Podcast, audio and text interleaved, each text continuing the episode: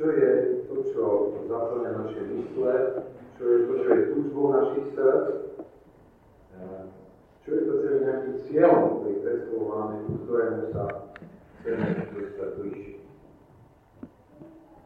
Skúsme zvažovať možno aj ten týždeň, ktorý je za nami, a pýtať sa, čím bol naplný.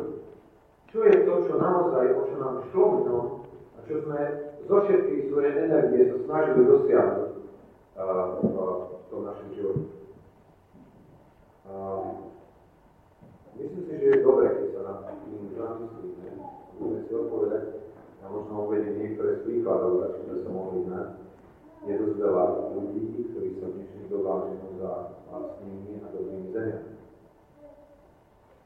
10 korún, a keď bolo ešte vlastnejšie, bolo by to vynikajúce. A ľudia sa naháňajú a behajú po meste a zháňajú. Keby sa nám podarilo zohnať také firmy.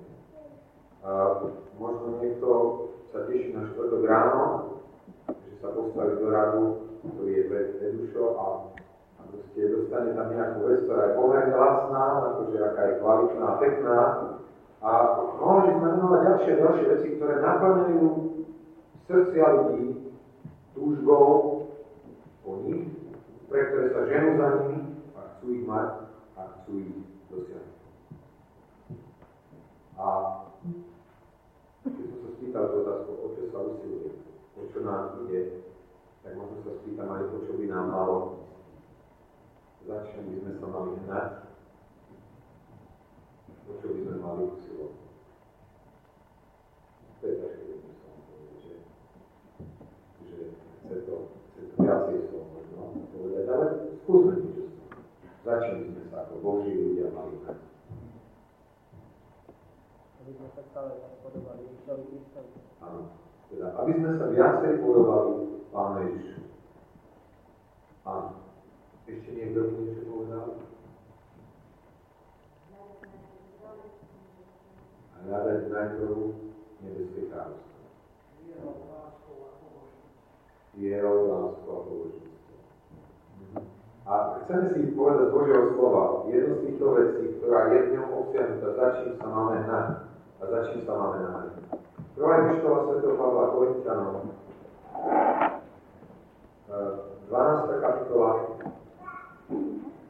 a budeme čítať od 28. po 31. verš, to znamená záver. Alebo, že to slovo, viacej slovom ku mňa kúvam. Viacej slovom ku mňa kúvam preto, že uh, aspoň pre mňa to bolo veľmi veľké také nasmerovanie uh, čítaním tohoto textu a uvedomovaním si, čo sa v ňom vlastne hovorí. O čo teda máme usilovať my, Boží ľudia, z tohoto textu? Prosím? Stíhajte lásku a snažte sa horlivé duchovné dary. O viacej, aby ste prorokovali. Spomínal som vám už mladého muža, ktorý sa naháňa a stíha jeden alebo celý dobehnúť jeden dar, duchovný dar, ktorý je dar uzdravenia. Hovorí, to je lepou dar. Za to sa oplatí modliť, prosiť Pána, za to sa oplatí všeličo e, investovať. To je niečo, o čom túžim. Môžeme sa na nich usmiať a na druhej strane nám niečo môže byť zlé. Tak som si uvedomil, a možno, že aj vy, možno sme už veľa duchovných darov. E, nestačí to už. A ja som mal tiež ten pocit, ale tento text ma trošku poliečil z tej mojej choroby. V tom zmysle, že je tam jasne napísané, snažte sa horlivé. Horlivé snažte. E, čo znamená toto slovo horlivé? Je to horlivé? Usilovne. Od čoho je vlastne odvodené to slovo? Od slova hory. Alebo byť horúci. A horieť to znamená byť zapálený za to, niečo, čo aj ma stravuje zvnútra, čo ma ženie a poháňa, aby som nejakú vec dosiahol a dosiahol. A otázka je, či my, Boží ľudia, máme duchovné túžby. Máme nejakú túžbu, keď som sa pýtal, po čom túžime, máme nejakú veľmi konkrétnu túžbu, ktorá v nás bolí. Nepovedali sme si, už sme dosiahli určitú úroveň, v radiokovi práve Tominko hovoril o tom, že keď sa on rozhodol pre Pána Ježiša a dnes, keď to porovnáva, že je to úplne iné aj v oblasti toho, čo vedel vtedy a čo spoznal vďaka Božej milosti dnes a čo vie dnes. Ale my môžeme preto to všetko nakoniec dostať sa do štádia, keď si povieme, tak ako jeden zbor si to povedal lohnutý a musel počuť na svoju adresu, rozhorli sa. Znovu nech si zapálený a znovu nech si túžiaci, lebo si si povedal, že som bohatý. Mám všetkého dosť a nič vlastne nepotrebujem. Boží človek, ktorý je bez túžby, je človek, ktorý má pocit, že už je spokojný so stavom veci. Už sa ďalej nepotrebuje dostať. A to je veľmi nebezpečný stav. Povedal by som, že, že Boží ľudia bez túžby sa podobajú pahrebe, ktorá pomaly, ale isto vyhasí. Boží ľudia majú byť horlicami a horlicami aj za duchovné dary. Je zaujímavé, že sa pozriete na ten text na 28, 29, 30 verš, že vidíme tam, ako Pavel hovorí o apoštoloch a potom tam hovorí o daroch rozličných duchovných darov. Takže napriek pohľad by sa nám mohlo zdať, že Pavel si tam pomiešal hrušky s jablkami. Teda, že hovorí na jednej strane o postoch v rámci cirkvi, a na druhej strane hovorí o konkrétnych duchovných obdarovaniach. Pričom môže mať apoštol napríklad dar, ako je tu napísané, milosti dary uzdravovania, môže mať apoštol tento dar. Nie len, že môže, ale mali a zvrchovanie mali týchto darov. Predovšetkým divia zázraky sa diali cez ruky apoštolov v rôznej Prečo tu nám spája apoštol Pavel tieto dve veci? Prečo hovorí o duchovných daroch a hovorí súčasne o mužoch postavených v určité autorite v rámci Dôvod je e, dosť zrejmý, keď poznáme list Korintianu, pretože Apoštol Pavel v tomto liste okrem iného musí o čo zápasiť medzi Korintiami, ktorých on z veľkej časti získal pre Krista musí ich presvedčiť o tom, že on sám je kto? Že je apoštol. Musí ich znova presvedčiť o svojom apoštolstve a na jednom mieste im hovorí, v tom druhom mieste, že našim odporúčacím listom ohľadne apoštolstva ste vy. Takže Apoštol Pavel musí zápasiť o to, aby, aby vôbec bolo dokázané v Korinte, že on je Apoštol a že patrí medzi tých, aj keď to hovorí v tej 15. kapitole, že som s ním najmenší ale patrí medzi nich, medzi apoštolov. A na Marko apoštolov ešte musí povedať, vy v Korinti ste naplnení mnohým poznaním a mnohými duchovnými darmi a špeciálne darom jazyka, ale ja vám chcem povedať, aké je z Božej strany, ako sú postavené priority. Z Božej strany sú postavené priority tak, že na prvom mieste je dar jazyka. Áno? Nie. Hovorí tam, a síce jedných postavil Boh cirkvi, a to ponajprv apoštol. Na prvom mieste apoštol.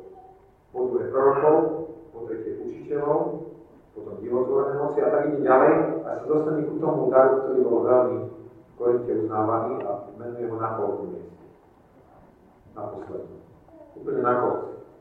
Aby im ukázal na to, že to, čo oni považujú za všetko, je na poslednom mieste a to, čo, čím niekedy pohrdajú, je práve to, čo Boh postavil cirkvi ponad prvky na prvé miesto. To isté robí potom v tých otázkach. Že najprv sa pýta, či sú ale všetci apoštolní a na záver hovorí, či všetci hovorí jazyky a či všetci vykladajú.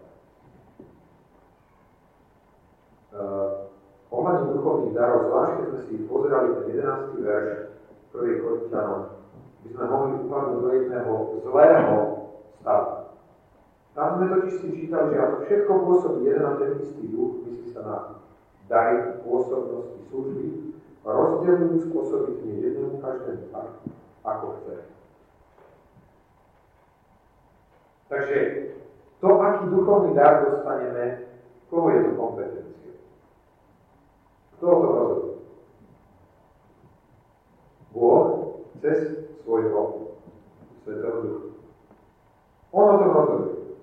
A povedzte mne, nie, to, že Boh niečo e, robí, nezdá sa nám, že preto môžeme byť pasívni. Znovu a znovu budeme padať do extrému, že povieme, ja nie, Boh môže sám.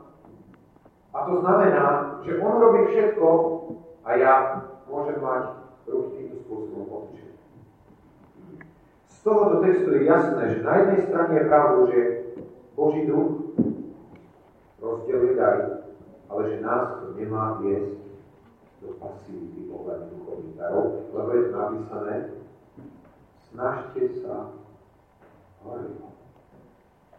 Aj keď je to Božou kompetenciou, neznamená, že si môžete dovoliť sedieť a hovoriť si, však čo ma čaká, to ma neminie, ak mi Boh na duchovný dar, tak mi ho dám. Ale hovorí, snažte sa, usilujte sa, horlivo. A čo je paradoxné na jednej strane, že to hovorí Korintianom, medzi ktorými môžeme povedať, že e, duchovných darov bolo možné. Ale on chce povedať, snažte sa horlivo o lepší dar milosti. Či to sa veľmi zvláštne slovo, takéto delenie horšie dary a lepšie dary milosti. Ale Apoštol Pavel to používa do Ducha Svetého a tak zrejme na to niečo je, čo on nakoniec ale vysvetľuje. Aké sú to lepšie milosti? Aké sú to lepšie dary milosti? Jednoznačne môžeme vedieť o tom, ktorý je ten jeden, ktorý je jednoznačne lepší dar milosti. Hej? Prosím? Láska, nepovedal som, že je darom. Keď sa hovorí o daroch skôr, tam je Všimnite si to v tej 14. V tej 14. kapitole. Stielite lásku a snažte sa o duchovné dary, ale viacej, aby ste prorokovali. Ja verím tomu, že ten posledný verš 12. kapitoly a prvý verš 14. kapitoly je vlastne jeden a ten istý verš. Len povedaný inými slovami. A medzi týmito rovnakými veršami je obsiahnutá 13. kapitola, to znamená kapitola lásky. A teraz by som to chcel dokázať, že je to naozaj tak. Verš, ten posledný verš 13. 12. kapitoly začína no snažte sa horlivo o lepšie dary milosti a pokračuje a ešte vám ukážem čo? Zvrchovanú cestu. Aká je to zvrchovaná cesta? Cesta lásky. A všimnite si, že hneď tá 14. kapitola začína tým, že choďte tou cestou, ktorú vám ukazuje. To znamená, stíhajte lásku. Žente sa za lásku. To je, to, je, to sú mantielné, ktoré sú vyznačené pre váš život. Láska, ktorá je pre Cesta ženúci sa za lásku. Teda do čoho my ako Boží ľudia, za čím sa máme hnať, po čo máme usilovať? No čo? O Máme sa hnať za vás. Skúsme sa tak pozrieť dozadu, na týždeň za nás. Hnali sme sa za vás.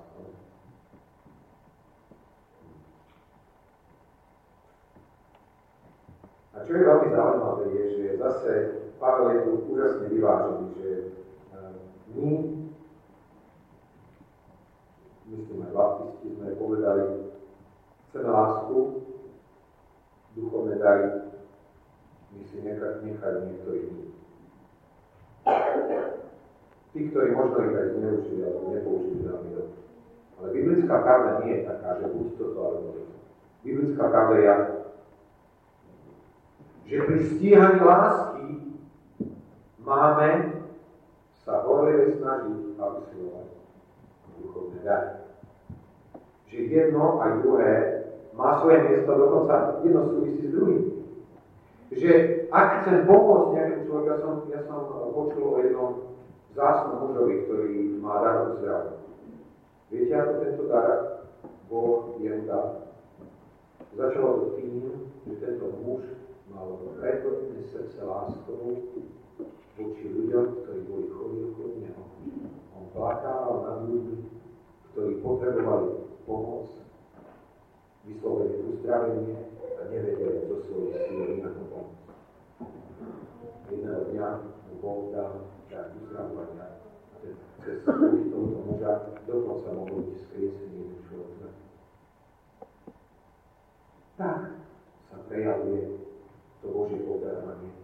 Že na ceste stíhania lásky človek nachádza duchovné dary. Aj prečo je to, že, že práve s láskou súvisia dary, pretože e, my by sme si vybrali niektoré dary, ktoré by sme radi mali. Ale, ale niektoré dary vyslovene žiadajú od nás kusisko lásky. Kto z nás chce mať napríklad dar dávať? Čo? Dar dávať. Alebo dar napomínania. Hej? Proste tú výsadu a tú fantastickú vec, že ja môžem, keď sa niečo stalo, ísť za bratom. Môžem ho napomenúť, môžem ho pozbudiť, môžem vidieť, že to niečo robí s vzťahmi medzi nami doma. Dar dávania zahýbe našim rozpočtom, dar služby našim voľným časom, dar napomínania našimi vzťahmi a dar proroctva. Spomeňte si na to, keď hovorí Apoštol Pavel, že sme predovšetkým túžili po dáre proroctva, si spomente na izraelských prorokov. Čo, čím to u nich chýbalo? Čo v živote izraelských prorokov, to, že boli prorokmi, spôsobili? Veľkú slávu, obdiv mnohých ľudí, proste králi ich prijímali ako svojich najlepších priateľov. Hej? Nie. Bol siahnuté na ich zdravie, a veľmi častokrát aj Kto z nás si bude túžiť po dare proroctva, ak s týmto darom bude súvisieť to, že zostane sám oproti všetkým mnohých situáciách, ak za tým nebude láska, ktorá vie, že tento dar je nesmierne potrebný pre budovanie spoločenstva. Snažte sa horlivo o lepšie dary milosti. Snažte sa horlivé o duchovné dary ale viacej, aby ste prorokovali. Tu nám vysvetľuje to, čo hovorí lepšie dary milosti. Teda viacej, aby ste prorokovali. A tu si Pavel pripravuje pôdu preto, aby rozprával jednu vážnu tému vo, svojej, vo svojom odkaze o daru. A síce na tému tie lepšie dary. Dary, cez ktoré môže byť predovšetkým budované spoločenstvo. Kde to nie je niečo, čo ja si doma jeden bohovník po druhom rozbalí a sám len tak ukradne z Ale je to niečo, čo mňa samého dáva do služieb spoločenstva.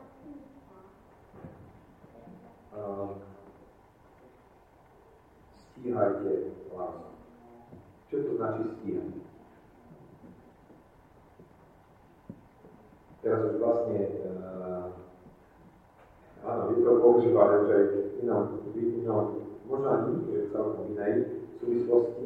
Takže skúsme to nejako ináč povedať. Stíhajte. Ako by sme to ináč povedali? Bežte za láskou. Ešte nejako ináč. Prenasledujte. Myslím si, že tento pojem je veľmi dobrý. Prenasledujte. Lebo keď si zoberiete ten pojem stíhať, viete, s čím sa viaže? Alebo do akej oblasti spadá? hovorí policie, ako, uh, určite, určite, máš pravdu, máš pravdu, stíhanie. Ale keď sa pozrieme na to biblické, má to určite veľký súvislosti, keď sa pozrieme biblicky na pojem stíhania, viete, v akej oblasti sa vyskytuje?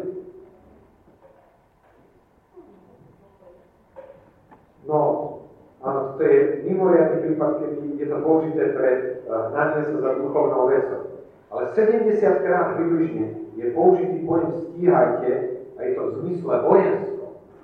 V tom zmysle to s tou policiou. Že sa jedná o to, že prenasleduje niekoho, kto je nepriateľ. Máte pocit, že, to je, že je tam použitý ten pojem stíhajte, že to niečo vážneho hovorí?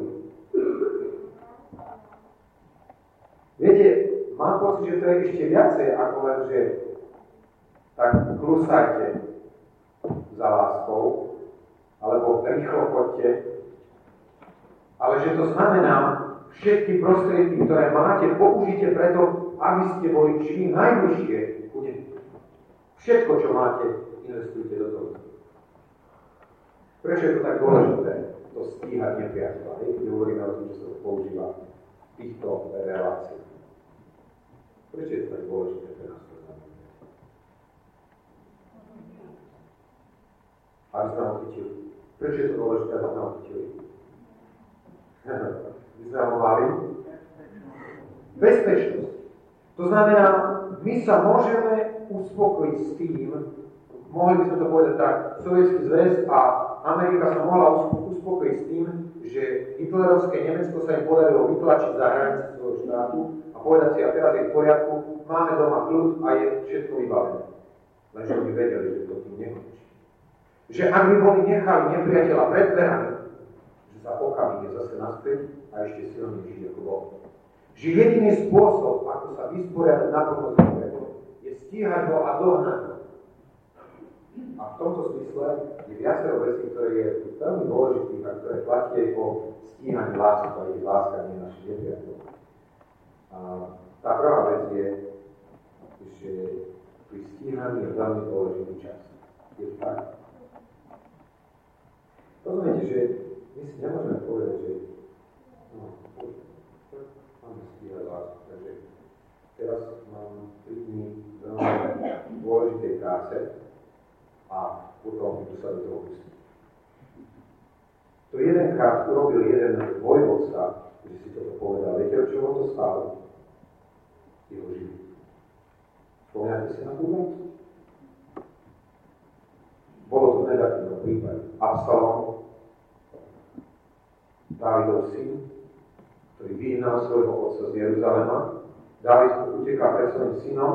Je tam jeden muž, ktorý v tých dobách radil tak, že nebolo možné budovať jeho múdrosť.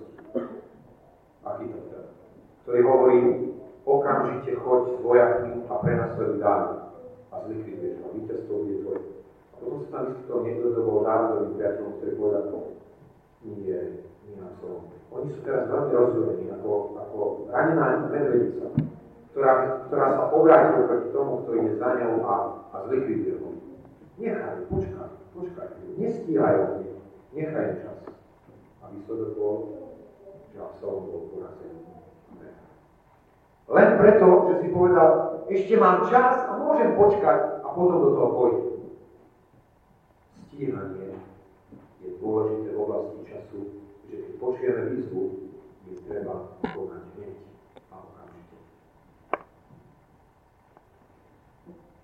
Tiež je dôležité zameranie sa, sústredenie sa na to, že nemôžeme robiť záchádzky. Že proste medzičasom, teda rozhodol som sa, že idem hneď teraz, ale priebehu času mi do toho niečo vletelo, takže teraz sa budem venovať tam tomu a potom tomu. Čítam to takúto prenasledovanie v písme, kde Abner, veliteľ uh, Saulovho vojska, uteká a za ním stíha Azael, jeden z vojvodcov Dávidu. A čítame tam o Azaelovi, viete čo zvláštneho? že sa neobracal ani napravo, ani na To jediné, čo ho zaujímalo, bol Abner, keď on ide, aby sledoval jeho šlapaje, aby ho dohnal. Preto to zameranie, ak chceme byť úspešní, sa musí zaujať na také veci, ako je čas. Vieme o tom, že Abraham prenasledoval nepriateľa dokonca aj ľudí keď obyčajní ľudia spia. Aj v noci. Vtedy, keď neboli veľmi dobré a vhodné podmienky pre prenasledovanie, on šiel a prenasledoval a nakoniec dohnal. Vieme o tom, že Lában prenasledoval Jákova 7 dní. Plných 7 dní sa hnal za Jakovom, aby ho dostil. Dokonca Mali by sme zabudnúť aj na iné hodnoty. Tak ako sa to stalo v Haji. Spomínate si na mestečko Haj, ktoré bolo prvýkrát víťazom nad Izraelom a potom druhýkrát sa zdalo tiež, že sú bolo to len fingované preto, aby ich začali stíhať a Izraeli vedeli, čo sa stane, keď dojde ku stíhaniu, že čo sa stane. Že sa nechajú aj dvere otvorené, aj nezabezpečená obrana, proste, lebo sa stíha. Teraz je treba sa sústrediť na to, čo je pred nami a zabudnúť na to, čo je za nami. Pri stíhaní je treba veľkú energiu. Mnoho síl, pretože niekedy sa idú ťažkým terénom. Vieme o tom, ako Dávid prenasledoval svojich nepriateľov cez fotogákov. Zo 600 bojovníkov jedna tretina vypadla pri tomto prenasledovaní, pretože nevládali. Tak ťažké a zložité to. Teraz otázka je, prečo stíhať lásku? Prečo sa máme hnať za lásku?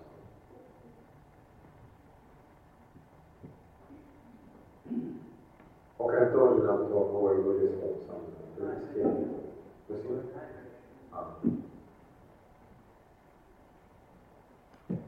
Je to motivácia. To, čo je pred nami, už nemôže byť väčšie. Už nemôže byť vzácnejšie. Preto je treba stíhať na prvom mieste lásku. A preto Apoštol Pavel napísal tú 13. kapitolu Korintianom, ktorú sme si včera pripomínali. Lebo chcel nám povedať, že ak to niečo sa vám oplatí, zápasy a za sa hnať, je to predovšetkým to. Jazyky umlknú. Vedomosť bude zmarená. Všelijaké veci, ktoré sa vám zdajú teraz, toto by bolo super. Strachy sú význam ale hodnota lásky nestráca na zemi. Naopak, postáva ako najväčšia zo všetkých. Ale je tu ešte jeden dôvod, prečo stíhať lásku. Totiž, keby láska bola niečo, čo zostáva s nami a my takto položíme ruku okolo lásky a budeme vedľa nej sedieť, tak ju nebolo treba stíhať. Prečo treba stíhať lásku? Lebo láska je niečo, čo nám každodenne uniká. Čo nám každodenne uniká. Každý deň. Rozumiete, na to netreba veľa, aby sme zabudli na druhých. Treba na to veľmi veľa. Aby nám unikla láska niekde. To je taký okamih, kratučky ako lusknutie prstami a zrazu som v koncentrácii na seba, na svoje potreby, na svoje predstavy a moji bratia a moje sestry sú niekde za horami, za. Láska k ním. Láska je niečo, čo je hotové a čo je pripravené a čo je najlepšie kvality. Preto hovorí v 13. kapitole o tom Pavel. Je to hotové a pripravené, ale je treba to stíhať a je treba sa za tým A z tohoto nám vyplýva, že pravú lásku veľmi málo spoznajú tí, ktorí sú leniví, sa za ňou Málo prežijú tí, ktorí nie sú ochotní investovať čas, peniaze, schopnosti, energiu, zaprieť samého seba.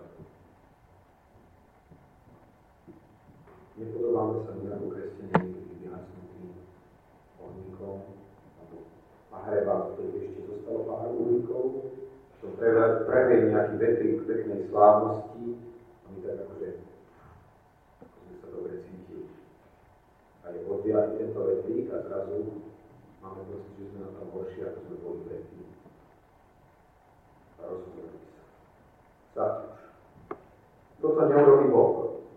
To je naša úloha, aby sme sa snažili. Urobiť Boh lepšie daj milosti, aby sme stíhali Božiu lásku každodenne. To znamená, kedy môžeme začať so stíhaním lásky? Nie. A možno, že by sme nemali zakončovať modlitbu. A počuli ste o tom jednom bratovi, bol to Černo v jednom zhromaždení, ktorý robil takú vec, že keď kazateľ kázal, tak treba v polovičke sa zodvihol a zrazu odišiel preč. A to nie je veľmi príjemné treba takéva registrovať, ako niekto sa zodvihol a vyšiel preč. Lebo to prvé, čo ho napadne, je, že povedal niečo, čo urazilo toho dotyčného, tak po určitej dobe takéhoto odchádzania tohoto brata do spoločenstva kazateľ nabral odvahu na základe Matúš 18.15 a šiel za týmto drahým a hovoril, môj, mám ťa veľmi rád a, a strašne rád by som bol, keby sme mali otvorené vzťahy medzi sebou, tak prosím ťa, povedz mi, čo je to za dôvod, že, že proste ja kážem a ešte som nedokončil slovo, ktoré som mal, aby sa dobrý nezrazil.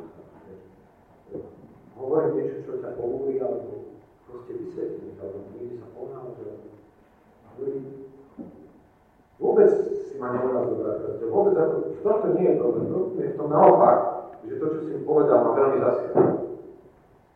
Že ja viem, že je tu niečo, čo mám hneď vtedy urobiť. To je stíhanie. Ste, tak ako na maturách, keď som celý týždeň akademický alebo 6 dní kantoval a potom zrazu prišiel posledný deň a ja som chcel získať všetky veci, tak potom sa hovorí, ten druhý pojem, že som nestíhal. Keď som 4 roky nerobil tak, ako som mal, tak potom zrazu tých posledných mesiacov som nestíhal, lebo sa to už nedalo tým. Láska nás volí. Stíhaj.